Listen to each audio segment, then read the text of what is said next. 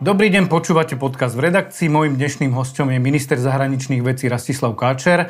Dobrý deň, pán minister, ďakujem, že ste prišli. Dobrý deň a ďakujem za pozvanie.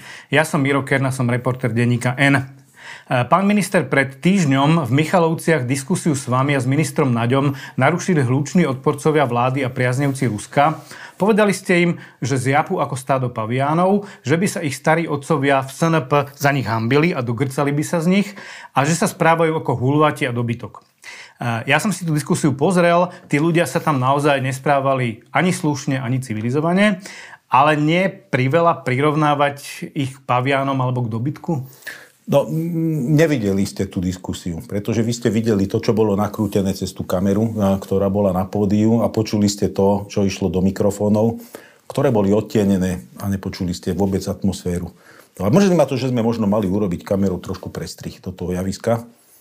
Išlo to, že to javisko, povedzme, bolo tam okolo 250 ľudí.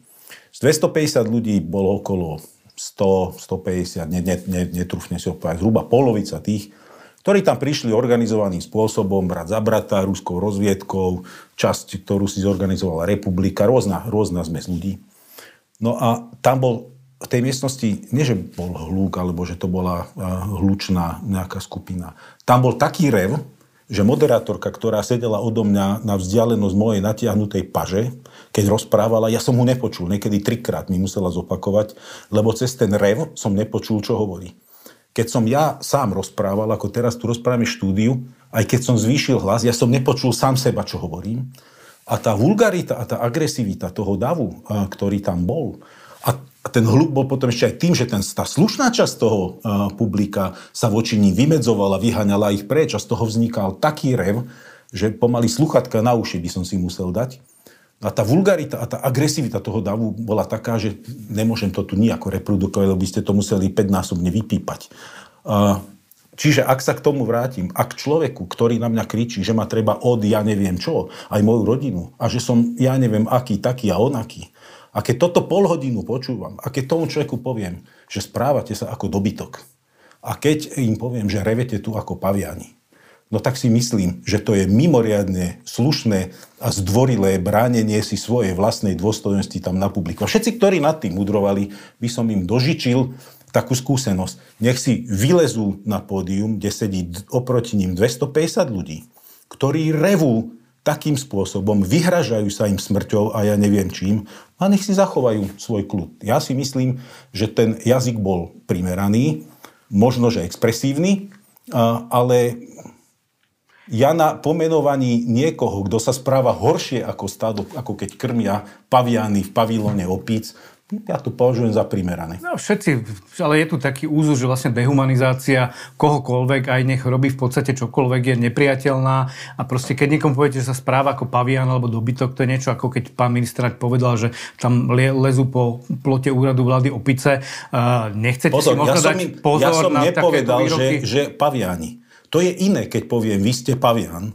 A je iné, keď poviem, správate sa ako pavian. Je iné, keď vám poviem, Kern, vy ste dobytok ako keď vám poviem, pán Kern, vy sa správate ako dobytok. Uh, to, ja je v tom, to mierne iné. Ja, ja, v tom, ja, iné. ja v tom vidím podstatne iný rozdiel a, za, a, sa, a samozrejme všetko vždy treba vnímať v kontexte. Veľmi ľahko sa hodnotia veci, keď človek sedí v obývačke pri pive a pozerá si na kompiku niečo a inak človek hodnotí situáciu Eh, keď v nej je. Rozumiem, že to bolo stresové a že, a že ste asi neboli v ľahkej situácii. Napriek tomu vy teraz vstupujete do stranickej politiky a máme tu taký ako keby odstrašujúci príklad niekoho, kto eh, sa vyjadruje vulgárne a priveľmi expresívne a skončil vlastne ako najmenej populárny politik. Tak tá otázka možno smeruje k tomu, že či sa Rastislav Káčer ako stranický politik bude vyjadrovať takto, že bude ľuďom hovoriť, že sa chovajú ako dobytok, alebo možno to chcete nejako prehodnotiť? ja keď budem v takej istej situácii, keď niekto bude mi skákať po krku a bude po mne kričať, že ma zabije aj s mojou rodinou a že ma obesí, tak budem na to reagovať úplne rovnako. Keď budem publiku, ktoré je slušné a ktoré chce diskutovať, tak reagujem na to úplne inak. Ja mám rád, viete, je niekde taká poloha medzi dvoma krajmi. Pretože jeden extrémny kraj je ten, ktorý hovorí v duchu kresťanských pravidel, keď ti niekto dá potvári, tak nastav druhé líce. A potom je druhý extrém, ktorý je práve opačného spôsobu. Tu do teba kameňom, ty do neho tehlou, hej? Ty do neho samopalom. Mm-hmm. A, a niekde tu treba nájsť takú stredovú čiaru. Pretože ak človek nereaguje na akékoľvek urážky, na akékoľvek výzvy, na akékoľvek vulgarizmy, keď na ne nereaguje a nereaguje na ne dostatočne dôrazne, tak potom uh, mu povedia, no tak akože, však veď, veď to je obyčajný mlandravý človek, ktorý sa ani len nevie brániť, nechá do seba kopať. Samozrejme by bolo chybou uh, dvíhať latku tak, že človek, kto do teba kameňom, tak ty do neho gulometom. Uh, to nie je správne. Ale ja naozaj si nemyslím, že človek si nemá brániť svoju vlastnú dôstojnosť a nemá sa brániť v situácii, ktorej, po ňom, v ktorej niekto na ňo útočí tým najhorším a najvulgárnejším spôsobom. Viete, to naozaj asi trebalo vidieť a zažiť tú situáciu, pretože ja sám som šeli, čo som v živote zažil, kdejaké aj a za mladých čias e, dedinské bitky a, a ja neviem čo, všetko možné, ale takúto situáciu v reálnom živote som ešte nezažil. Tak, takú agresivitu, takú vulgárnosť a, a, a takú, takú absurdnosť toho, to, to som ešte nezažil. Hm, vy ste sám naznačovali, že to organizoval niekto z Ruska? Myslíte tak, si, že je, to priamo je, tak bolo? Je tu, je, hm, priamo, no tak viete, priamo si, ako, čo si predstavujete pod pojmom priamo? Že tak myslím si, že aj sme spolu telefonovali pre, tu pre to diskusie, vy ste hovorili, že tam, že tam ich zvážajú autobus. Je tu organizácia veľmi aktívna Brat za brata, mm-hmm. a, ktorá a, evidentne pôsobí a, pod takýmto vplyvom a ako viete, to není, že niekto vám každý deň volá. No, samozrejme, že sú to skupiny, ktoré sú proruské a predtým to boli noční vlci, teraz je to brat za brata. Boli tam rôzni ľudia, rôznym spôsobom organizovaní. Boli tam ľudia, ktorí nesúhlasia a ktorí proste prídu vyjadriť svoj nesúhlas a ja s tým absolútne žiaden problém nemám. A potom, viete, časť toho, mm, toho pondelku nebola odvysielaná, pretože keď sa ten stream zastavil, tak my sme ďalej zostali a diskutovali sme a dostali ľudia v javisku, kdokoľvek, to je jedno, to neboli vyberaní ľudia a pýtali sa aj ťažké otázky a vtedy, tak poprvé, polovica podľa mňa takého zorganizovaného zaplateného davu niekde v polovici odišla. Zrejme sa im nesplnil cieľ, že to vzdáme a že odídeme z toho javiska, pretože sme tam zostali a debatovali sme. No a tá druhá časť, e, ktorá bola, ktorá mala iný názor na veci, tak sa pýtali otázky, odpovedali sme, debatovali sme tam ešte takmer skoro ďalšiu hodinu. A potom už to chytilo trošku, by som povedal, e, väčšiu kultúrnosť, e, ako to bolo predtým. Nevravím, že sem tam občas alebo častejšie nezaznievali ďalšie nadávky a vyhrážky, ale bolo to podstatne kultúrne. Aspoň sa dalo počuť, že čo hovoríme. Mm-hmm. Poďme taký širší kontext k tomu. Proruský smer podľa posledného prieskumu Ipsosu vedie rebríček preferencií. Podľa prieskumu Fokusu pre Globsec si len polovica ľudí želá víťazstvo Ukrajiny. Proruskí extrémisti sú stále hlasnejší, viditeľnejší. Prehráva Slovensko boj s ruskou propagandou, alebo je to podľa vás niečím iným, že táto situácia je takáto? Tak asi tých dôvodov, ja nie, nie som sociológ, e, nemám v tomto mm, nejaké data väčšie alebo interpretačnú nejakú schopnosť týchto dát alebo týchto faktov. Pravda je, že e, sme zraniteľnejší ako okolité štáty. To sa ukazovalo už pred e, ruskou agresiou voči Ukrajine. Čiže tieto data, keď sa pozrieme, Globsek ich už niekoľko rokov publikuje a z nich jasne vyplýva, že asi najhoršie je na tom Bulharsko, Grécko, to verejno mienko dlhodobo nie je dobré ani Rakúsko na tom nie je nejako zvlášť valne, Slovinsko nie a Slovensko tiež nie. Niekde sme taký tretí, štvrtý od konca, tak sa tam miešame. Čiže to je, je to dlhodobejší trend. Pravda je dnes ale tá, že tá propaganda a dezinformačná vojna na Slovensko sa zintenzívňuje a myslím si, že bolo správne vyhodnotené, že Slovensko dnes je slabším želieskom v ohni a tejto, nazvime to, koalície, ktorá podporuje e, slobodu Ukrajiny alebo podporuje boj Ukrajiny za jej vlastnú nezávislosť a slobodu, tak vyhodnotili si asi správne, že Slovensko je slabším ohnívkom, tak sa na to sústredujú. A odhad je, že tie zdroje na dezinformáciu, propagandu a hybridnú vojnu na Slovensku sú disproporčné. Myslím si, že Globse kedysi robil uh, taký, taký, taký približný odhad a ukazovalo sa, že zhruba 10-násobné pomere na hlavu ako ide do susedných krajín. Čiže ten tlak je obrovský. Či to prehrávame alebo nie, viete, tu tu je jedna unikátna vec. A hovorili sme teraz aj s prezidentom Pavlom v diskusii počas jeho prvej prezidentskej návštevy na Slovensku. Nepoznám inú krajinu v rámci Európskej únie, kde na stranu konšpirátorov, dezinformátorov a prorúskej propagandy by sa pridal líder opozície. Keď vravíte, že v Ipsose vedie smer, tak je to tak. Tu, keď sa pozrieme na Čechy, tam bude za roka pol budú parlamentné voľby, boli teraz prezidentské. A prezidentský kandidát Babiš e, sa vymedzoval voči Ukrajine, ale, ale nešíri proruskú propagandu. Strana Áno v opozícii má bôl, e, vymedzuje sa voči vláde, kritizuje niektoré veci, ale nestavia sa na stranu ruskej propagandy. V tomto Slovensko je výnimočné. Čiže tu je obrovská obrovsky ťažké bojovať s dezinformáciami, keď takmer dneska 30% slovenskej politiky je na strane ruskej propagandy a ruského agresora. Potom máte relatívne veľký priestor, ktorý vajatá a ktorý v tomto sa snaží populisticky si hľadať nejaký, nejakú strednú cestu a povedzme, ja neviem, 25-30% slovenskej politiky má v tom jednoznačný názor. No je, je to ťažké jednoducho. A vy hovoríte, že sem Rusi nalievajú možno 10-násobne viac peňazí na tú pro, to bol hrubý odhad. proruskú pro, propagandu, pro Putinovskú. A prečo štát, e, by som povedal, to nedohľadávanie upozorňuje na to, my máme tajné služby, ako veď tí ľudia sa dajú ako keby shaming sa tomu hovorí, dajú sa proste e, identifikovať, povedať verejne, títo ľudia dostávajú toľko peňazí, e, robia to nie kvôli presvedčeniu, ale kvôli peniazom. Prečo štát na to nejak nereaguje? Neupozorní na to, že kto konkrétne dostáva tie peniaze? Možno by sme sa dostali aj k nejakým politickým stranám.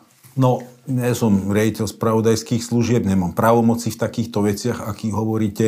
My máme vo všeobecnosti takú akú mizernú schopnosť brániť sa ako štát. A často mi prípada, že my sme na taký štátny polotovar v niektorých veciach a často sa nám stáva v interných debatách, že ten, kto aj v debatách za uzavretými dverami, e, ktoré nie sú verejné, na problém poukáže, tak problém je ten, kto na problém poukáže a nie ten problém, ktorý potrebujeme riešiť. My v tomto sme...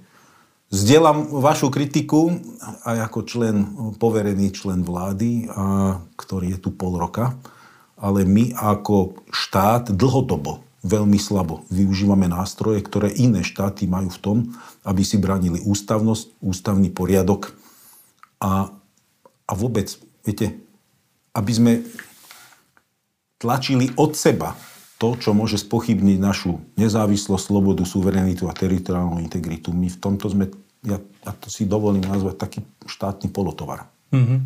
A čo hovoríte na to, že ruský špion Bohuš Garbár dostal za vyzvedačstvo len podmienku? Považujem to za úplne absurdnú vec.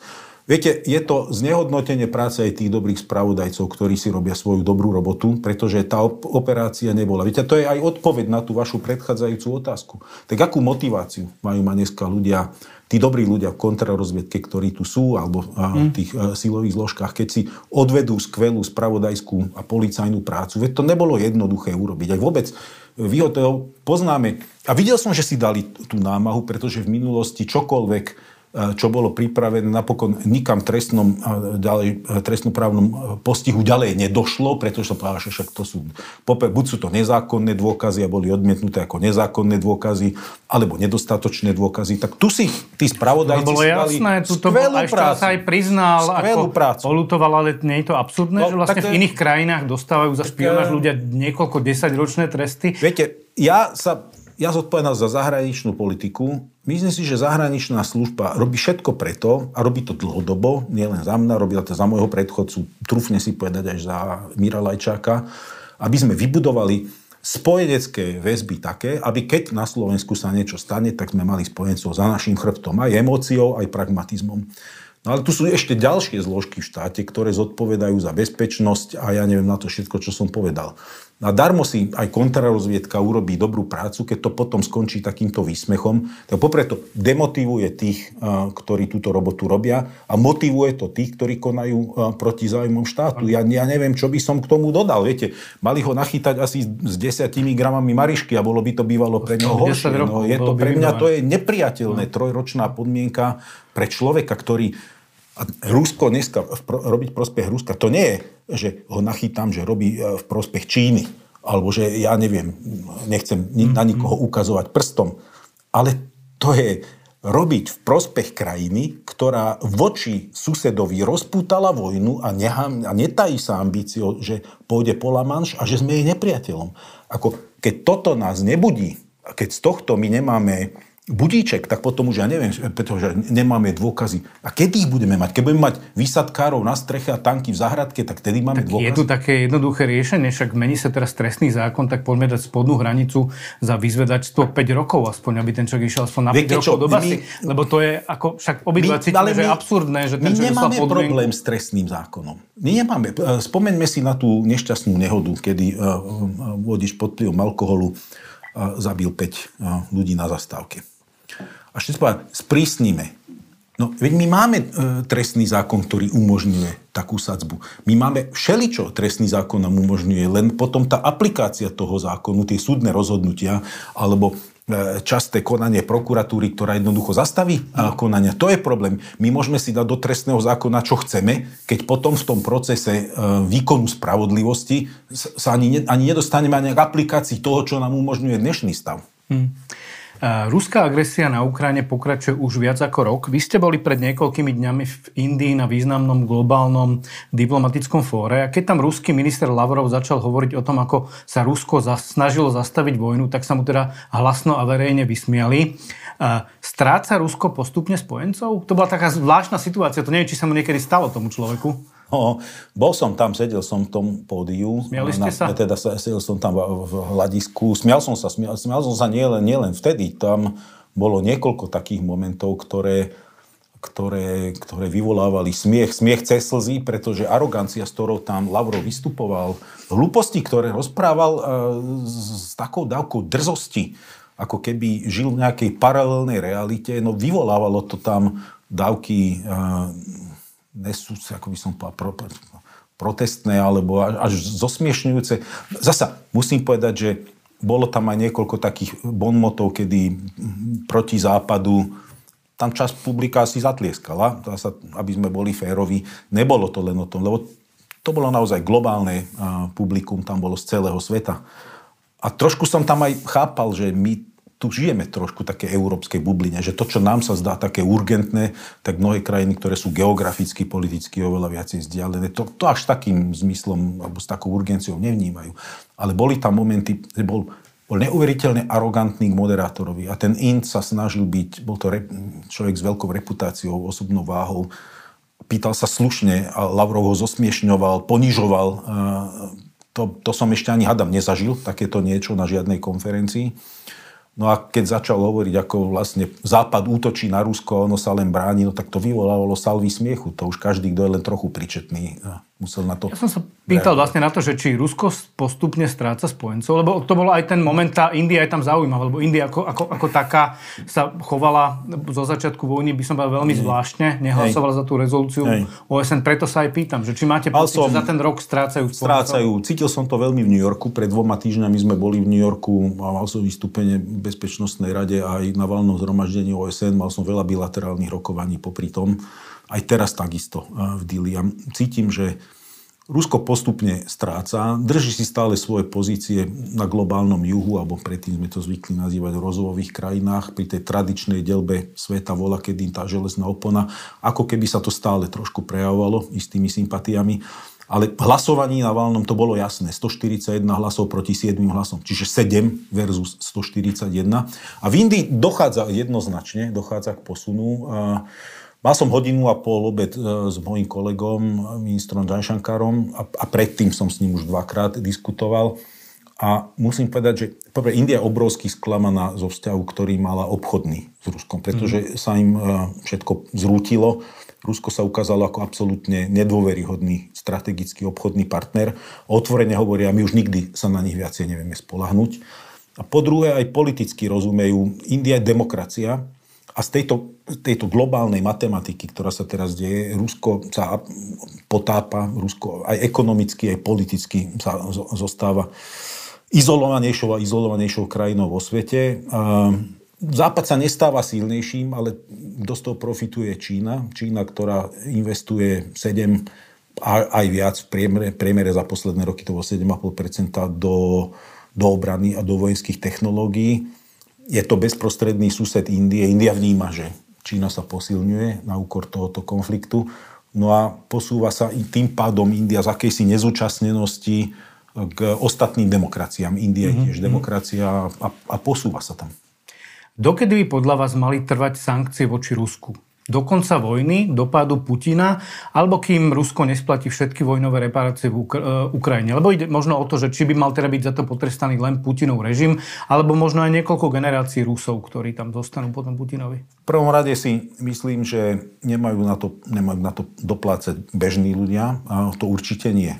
Je dosť zdrojov ruských oligarchov vo svete, a ruských asetov, ktoré boli zmrazené, ktoré by mali byť použité na rekonštrukciu a, a, a na nápravu škôd, ktoré Rusko stačiť, spôsobilo. Že?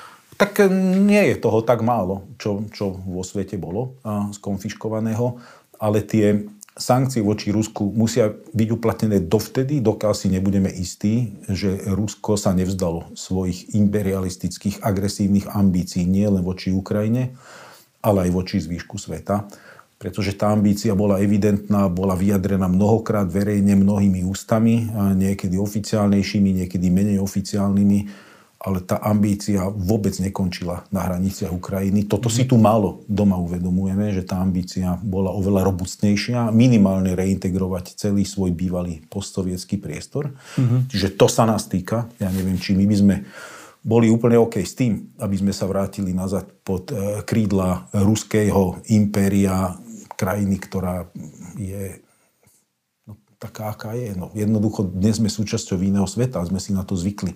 A myslím si, že tá zmena by bola dramatická. Čiže tie, tie sankcie musia platiť dovtedy, dokiaľ si budeme istí, že Rusko ne, nemá schopnosť a ani ambíciu ďalej vykonávať e, svoje imperiálne sny. S vašim na diplomata neúplne obvyklým vyjadrovaním súvisia aj výrok z relácie na telo. Vy ste tam povedali, že ak by bol Putin úspešný na Ukrajine, Maďarsko by uplatňoval územné nároky voči Slovensku a táto hrozba je aktuálna aj dnes. A povedal ste aj to, že máte v Trezore hrubú spravodajskú zložku k tejto téme. Naozaj si myslíte, že by Orbán niečo také urobil?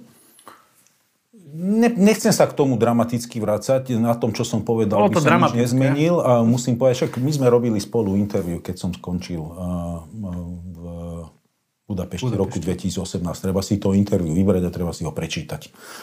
Myslím si, že to, čo som v ňom povedal, sa všetko naplnilo a je stále aktuálne. A už je to koľko? Už je to takmer 5 rokov. Čiže treba sa k tomu vrátiť. Je, to, čo je dôležité, je, že Putin narušil suverenitu a integritu svojho suseda na základe argumentov, ktoré, ktorým my rozumieme.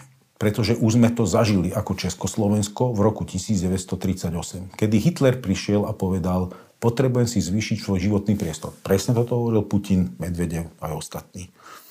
A to bol prvý argument. Druhý argument bol, že Československo je ahistorický štát, ktorý nemá vlastne historický základ po tretie, že potreboval ochrániť svoje menšiny žijúce v Československu. A to isté hovoril Putin vo vzťahu k Donbasu a práve cez tieto menšiny, tak ako v Československu koncom 30. rokov, keď sa vyvolávali nepokoje, radikalizovala sa e, nemecká menšina cez Henleina, aj tu na Slovensku a tak ďalej. Vyvolával sa taký ten dojem. Poďme skôr tomu Orbánovi. No ale ja hovorím tú hmm. paralelu, hm. ktorej my musíme rozumieť a musíme mať na ňu citlivosť, e, ktorá tu je jednoducho. A keď nechápeme, že tento vzorec je pre nás nebezpečný, lebo už tak sme na to raz historicky v roku 1939 doplatili a doplácali sme na to 5 rokov rozdelenie Československa stratou významných území na českej strane v Sudetoch, na slovenskej strane na južnom Slovensku, keď nerozumieme, že takýto vzorec je pre nás nebezpečný. A keď počúvame permanentné iredentistické reči a vyplakávania, aký sme kedysi boli veľkí a ako svet k nám bol nespravodlivý a ako to všetky tie nespravodlivosti potrebujeme napraviť. A tam, tam bola tá podmienenosť. Keby bol býval Putin úspešnejší s takým blitzkriegom, keby Európa nezostala jednotná, keby bol nahradil režim, e, vládu režimom bábkovým, keby bol odrezal čas teritórií a potom sme počúvali, aha, Ale hranice už nie sú nemenné, ako sme si hovorili po druhej svetovej vojne. Lebo charta OSN, ktorá je zákon, ktorá platí ako zákon, nie ako odporúčanie, hovorí, hranice sa nemôžu meniť sílou, anektovať sa nemôže, je to v rozpore s medzinárodným právom. No tak keby toto nás nesenzibilizovalo, no tak potom na čo máme štát sa? Tak vy ale hovoríte o konkrétnych spravodajských informáciách, že niečo také ja nám hrozí. Takto. A pokiaľ teda banker, tá hrozba banker, je, hrozba je banker, skutočná... Nepotrebujeme hovoriť o spravodajských informáciách. Nepotrebujeme. Stačí si čítať každý týždeň konzistentne za posledných 10 rokov verejné výstupy. Nepotrebujete žiadne spravodajské informácie. Nepotrebujete žiadne spravodajské informácie. Stačí len čítať. Veď voči Putinovi sme hovorili, ešte deň pred jeho útokom na Ukrajinu sme hovorili, Putin nezautočí na Ukrajinu. Veď to on má len také reči o tom, že to bolo najhoršie, že sa ten sovietské impérium, to bola najväčšia tragédia ruského národa, že sovietský zväz sa rozpadol a vlastne všetky tie nároky. Veď Putin roku 2007 prvýkrát povedal, že čo nás čaká aké má ambície. Odtedy sme to počuli permanentne. Nepotrebovali sme ani sprav... spravodajské informácie sme potrebovali už vtedy, keď tam bola kumulácia vojsk, keď sme chceli vedieť, že k akému dátumu, akej, hod... akej hodine zautočí.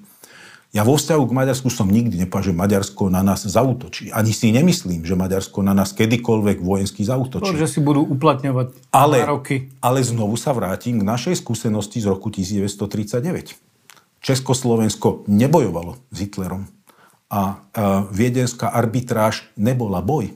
Bolo arbitrážne rozhodnutie, keď nás spojenci proste hodili Jasne, cez palubu. Máme rok 39, sme spolu v Únii, sme spolu v NATO, preto ma to prekvapilo, lebo no, ale, ste to hovorili ako nejakú počkajte, po, po, po, počkajte, počkajte, počkajte. A, a čo keď sme v NATO? Tak e, hovorím, e, tá e, Orbánova hra na tú ich samostatnosť a proti európsko, a proti NATO je možno skôr taká hra, lebo oni naozaj cvičia možno ale, ukrajinských ale, vojakov v podstate. Ale toto isté sme hovorili aj o Putinovi. Toto isté hovorili ľudia v 30 rokoch o Hitlerovi. Churchill, keď 33. povedal, že Hitler je hrozba a Nemecko vyvolá vojnu, tak ho vysmiali. Ako však my strácame historickú pamäť. Veď ja hovorím, čo potrebujeme ako dôkaz toho, že voči nám niekto vo vzťahu k tomu Putinovi potrebujeme ruských vysadkárov na streche a ruské tanky v záhrade? Ako... No, ale druhá, to, to je Orbánovi, nie o Putinovi. A, takže... ešte, a ešte, ešte raz zopakujem, ešte raz poviem. Ja som minister zahraničných vecí. Ja som povinný byť mierne paranoidný a mať zlé scenáre. Pretože keď sa už zlé veci udejú, už sa neoddejú, respektíve oddievajú sa za obrovské škody roky jednoducho. A kto nemá zlé scenáre, to nie je... To je naivnosť. A nebyť pripravený na zlé scenáre je naivnosť. A mysleť si, že vždy všetko dobre dopadne, je naivnosť.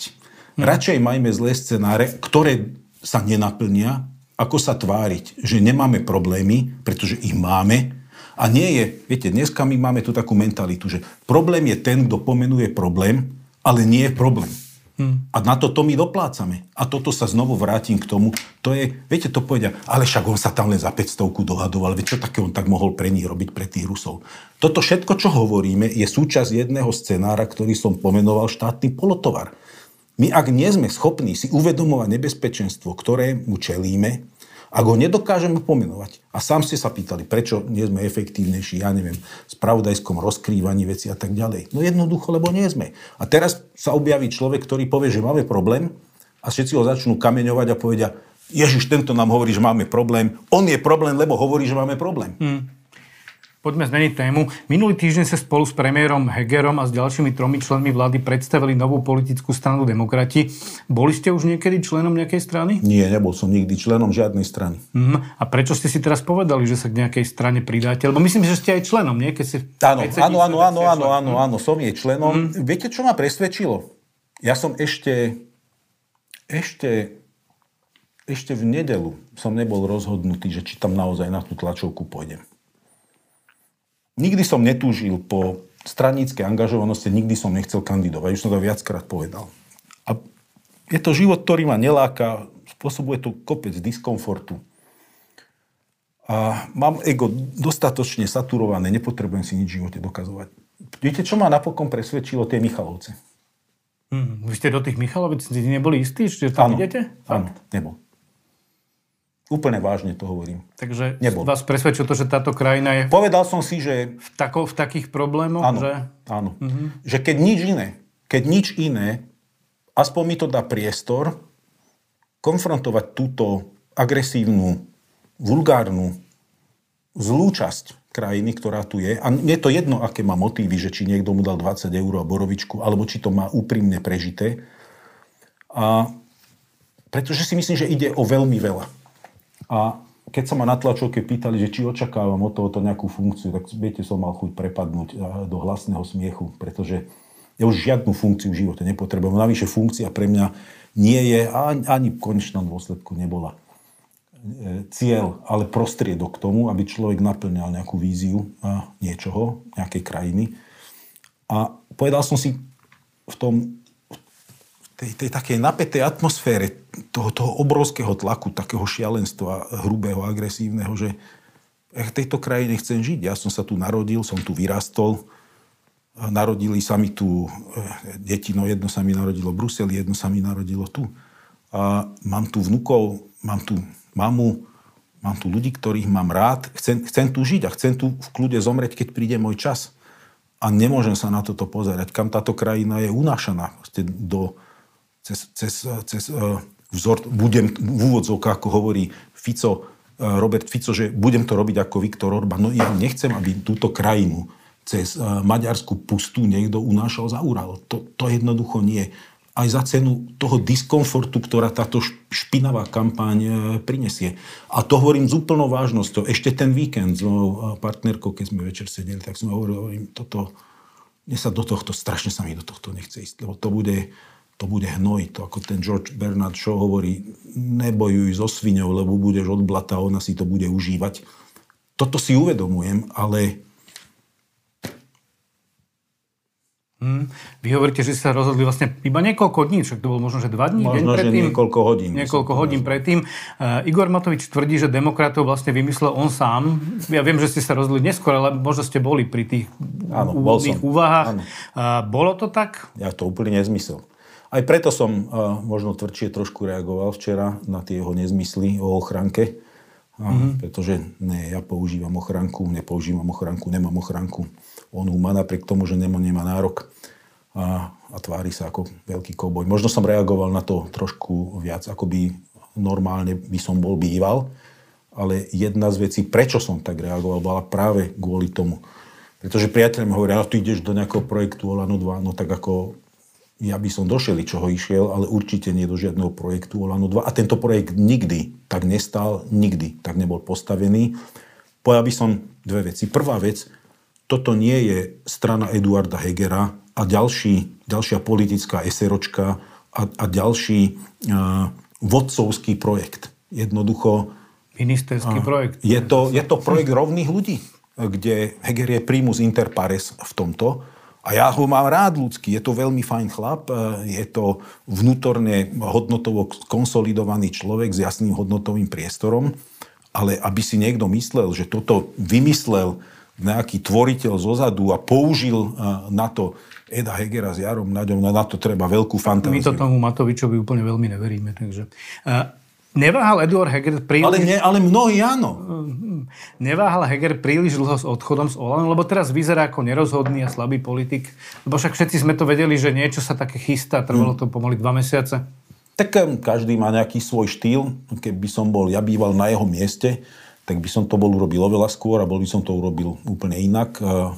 Vôbec by mi nebolo vadilo, naopak by som bol rád, keby bol býval ten termín 30. júna Vôbec by mi nebolo vadilo, keď pani prezidentka bola vymenovala úradnícku vládu od začiatku roka, ale tak, dobre, viete, keby bolo, keby, to sú také plané reči, jednoducho máme dneska nejakú situáciu, ktorá tu je pred nami, sme s ňou konfrontovaní a tu treba riešiť.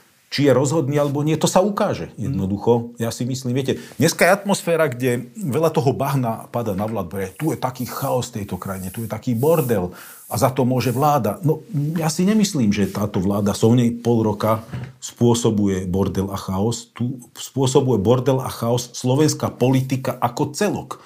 Vrátanie neuveriteľne agresívnej, nekonštruktívnej opozície. A opozícia má samozrejme sa snažiť zhodiť dole tých, ktorí sú pri moci. To je úplne legitímne, v každej krajine to tak je. No ale opozícia, ktorá kolaboruje s, s, s víziou agresívneho Ruska, no ďakujem pekne. Tak to, to, to, to, to normálne nie. Ja už som o tom predtým hovoril, ale chaos tejto krajine v prvom rade spôsobuje parlament, ktorý dneska je taký, aký je rozbitý, hyperkreatívny, natestosteronovaný. Mm-hmm. Heger sa na tej svojej prvej tlačovke nebol schopný úplne jasne vyjadriť a pomenovať vlastne to, že čo je v Olano zle a prečo vlastne odchádza. Novinári sa to viackrát pýtali, mm. aj vlastne potom tá tlačovka skončila, takže bola do veľkej miery o Matovičovi. E, mal Heger jednoznačne povedať, čo je na Matovičovi a čo na Olano zle? Tak e, vyrástol s ním do politiky spolu a ja, ja to nechcem hodnotiť. E, ako ja som v inej polohe ako on, ja som nevyrástol v politike Olano a kritický názor voči ex-premiérovi Matovičovi som mal vždy, dával som ho verejne najavo, dokonca aj by som povedal za hranice toho, čo by mal robiť veľvyslanec v aktívnej službe. Ja, ja to mám ľahšie povedať, e, že, že mne ten jeho štýl politiky a vôbec fungovania je nepriateľný. Pre ňo je to asi ťažšie jednoducho a rozumiem tomu aj z osobných dôvodov, keď s niekým ste prešli kus politickej cesty a asi je to ťažšie sa od toho len tak odpútať. A na toto odpoveď by som dal, že máme pol roka do volieb, dajme mu priestor, a uvidíme, a ako bude. Však žiadna panika sa... Viete, keď voľby nie sú zajtra, ani kandidátka sa nedáva zajtra. Takže viete, to... Je ľudský mu rozumiem, ja by som reagoval inak, ale nemôžem to súdiť, lebo som úplne inej polohe ako on. Čiže to... Hmm. Eh, už prvý prieskum agentúry Ipsos pre denník ukázal, že demokrati aj Olano majú po 4,8% a že by, že by ste dostali Olano na hranicu zvoliteľnosti. Bude dobré, keď sa Olano nedostane do parlamentu a zaslúži si to Igor Matovič?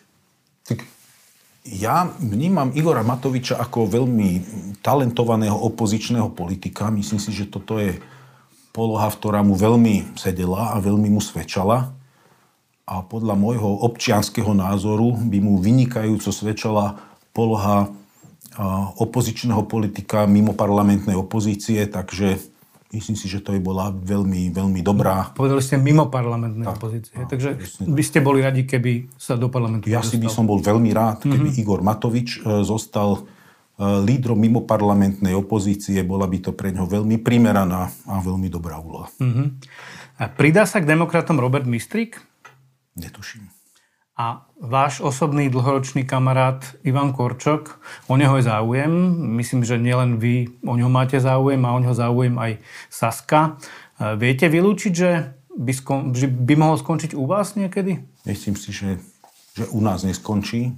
A to to si myslím, že nie, ale či skončí v Saske alebo nie, to už necháme na Sasku a na ňo. A ja si ho vážim, je to kolega, priateľ, poznáme sa roky, viac ako 30 rokov, prešli sme vlastne profesionálnu kariéru viac menej bok po boku. Máme identický názor na zahraničnú politiku, možno máme každý trošku iný štýl fungovania, ale inak máme identické názory, mám k nemu dôveru.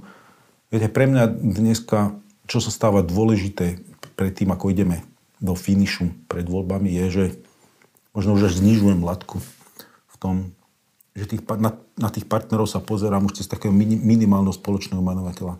Že či chcú udržať Slovensko v civilizovanom európskom priestore, či chcú zachovať našu spojeneckú dôveryhodnosť voči štátom NATO. Lebo viete, keď ste sa na to NATO odvolávali, to nie je automaticky mechanizmus. Keď tí spojenci k vám nebudú mať dôveru, nebudú vás brániť napriek tomu, že vy to nechcete. Viete? Čiže tak a potom ďalší princíp je, že ten partner musí si ctiť princípy právneho štátu a nesmie spochybňovať vôbec elementárne, elementárne pravidlá. A po štvrté musí byť schopný integrovať spoločnosť na občianskom princípe, bez toho, aby diskriminoval pre akúkoľvek inakosť e, týchto ľudí, či je to národná alebo akákoľvek iná. My sme mnohonárodný, multikonfesný, komplikovaný štát poskladaný a potrebujeme ho integrovať na základe férovosti a občianských princípov. Toto je to minimum. To, čo už je za tým, tak sa o tom diskutujme a bavme. Ale kto není schopný toto naplniť, tak nevidím ho ako partnera. V tomto Ivan Korčok Saska sú pre mňa nespochybniteľné. Mm-hmm.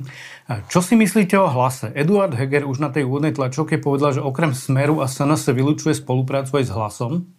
Je to podľa vás dobré? Lebo viete, môže sa stať uh, situácia, že, že, že budete stať pred takou voľbou, že buď to bude vláda Smeru, Hlasu a možno aj republiky, alebo vláda s Hlasom, Saskou, PSK, PSK KDH, zo Smerodinou. Možno hmm. budete postavení pre túto dilemu. Viete čo, my, my na Slovensku máme jednu takú špecialitu, že ešte sme si ani nekúpili rybársky lístok, ale už e, sa hádame pri stole, že či budeme z kapra vyprážať podkovičky alebo variť halasle. A to, toto je naša absolútna špecia. A na tom sa pobijeme do krvi, že či halásle alebo podkovičky a pritom sme ešte ani len nenaviazali háčik na vlasec a nekúpili si rybársky. A ten Heger to povedal sám od seba, ináč to sa nikto nepýtal. No, a, no, to, čo som povedal predtým, tie kritéria, čo by mali minimálny spoločný menovateľ toho, s kým čo by malo integrovať budúce strany, ktoré by mali mať ambíciu vládnuť v tejto krajine, nech je ten klaster akýkoľvek veľký alebo akýkoľvek malý na počet strán. Myslím si, že hlas tieto kritéria splňa. Pred rokom musím povedať, že, že ma trošku uh, prekvapili, pretože spôsob, akým fungovali v tej hystérii, ktorá bola pred podpisom slovensko-americkej zmluvy o obrannej spolupráci, tak to ma prekvapilo, to ma zarazilo. Odvtedy si myslím, že ten prístup je taký konzistentnejší a taký normálnejší. Určite necítim ja vôbec žiadnu potrebu vytláčať hlas z priestoru normálnych politických strán, ktoré splňajú to nutné minimum, ktoré vidím, ktoré táto krajina potrebuje, ale to všetko sa ukáže. Viete, my dneska naozaj chceme porcovať kapraku, ktorému ešte ani len neprišli na ten breh a nenahodili udice. To je prvá vec. Druhá vec, vo stran, do, dovnútra strany k demokratom. To nie je ani Káčer a dokonca to nie je ani Heger, ktorý by mal hovoriť, že s kým budeme a s kým nebudeme spolupracovať. Odno, v konečnom dôsledku, bo pôjdeme do nejakých užších vzťahov v akejkoľvek fáze. To sa všetko ukáže, keď budeme pri tom stole sedieť, keď sa pri tom, o tom bude hovoriť. A, a, všet, a, a musí to byť nejaký, nejaké kolektívne rozhodnutie, tých orgánov, pretože A toto nebolo? Sa, toto nebolo? Nejaké kolektívne rozhodnutie demokratov? To, čo, čo He, chcem Hegel sa vrátiť k tomu, že hm? strana demokratí určite nie je ani nová politická SROčka a určite to nie je líderská strana toho typu, kde si niekto, či je to sponzor alebo oligarcha stojací za stranou a má svojho nastrčeného lídra alebo ktokoľvek, akýkoľvek inak povie, že takto to bude. Pretože je tam predsedníctvo, je tam členská základňa a kľúčové rozhodnutia, a toto by bolo kľúčové rozhodnutie, že s kým človek ide do koalície, keď sa tá koalícia tvorí, o tom určite nebude rozhodovať jeden človek. Čiže toto sú predčasné no, debaty. To sa práve pýtam, že, že, že vlastne to ten Heger si sám takto povedal, že, že vylúčujem hlas a že tam nebola žiadna konzultácia, lebo vy hovoriť, vy, vy, vy sám máte iný názor?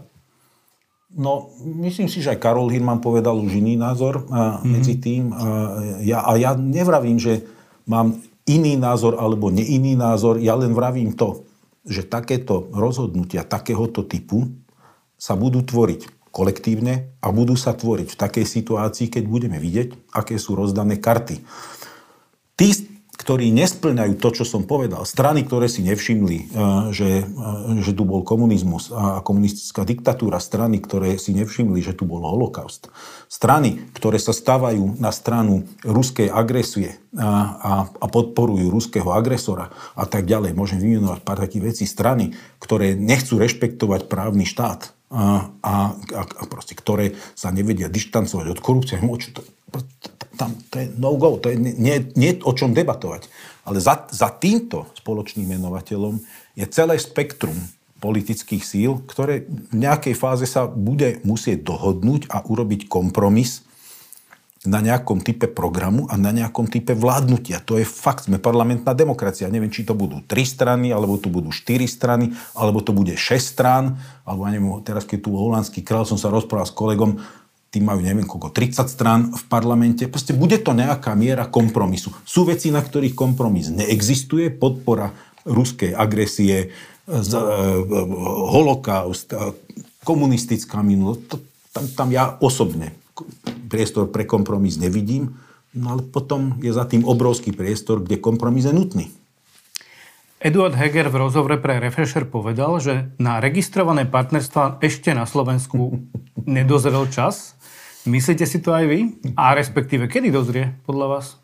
Ja si myslím, že na registrované partnerstvo, my použijeme takú, taký výraz, že sa to tak zaužilo, že nebudeme otvárať kultúrne-etické otázky. Tu urobím, a nemá za to ukameňujú, ja si, všetci teda tu na Slovensku, ja si nemyslím, že registrované partnerstva sú kultúrno-etickou otázkou.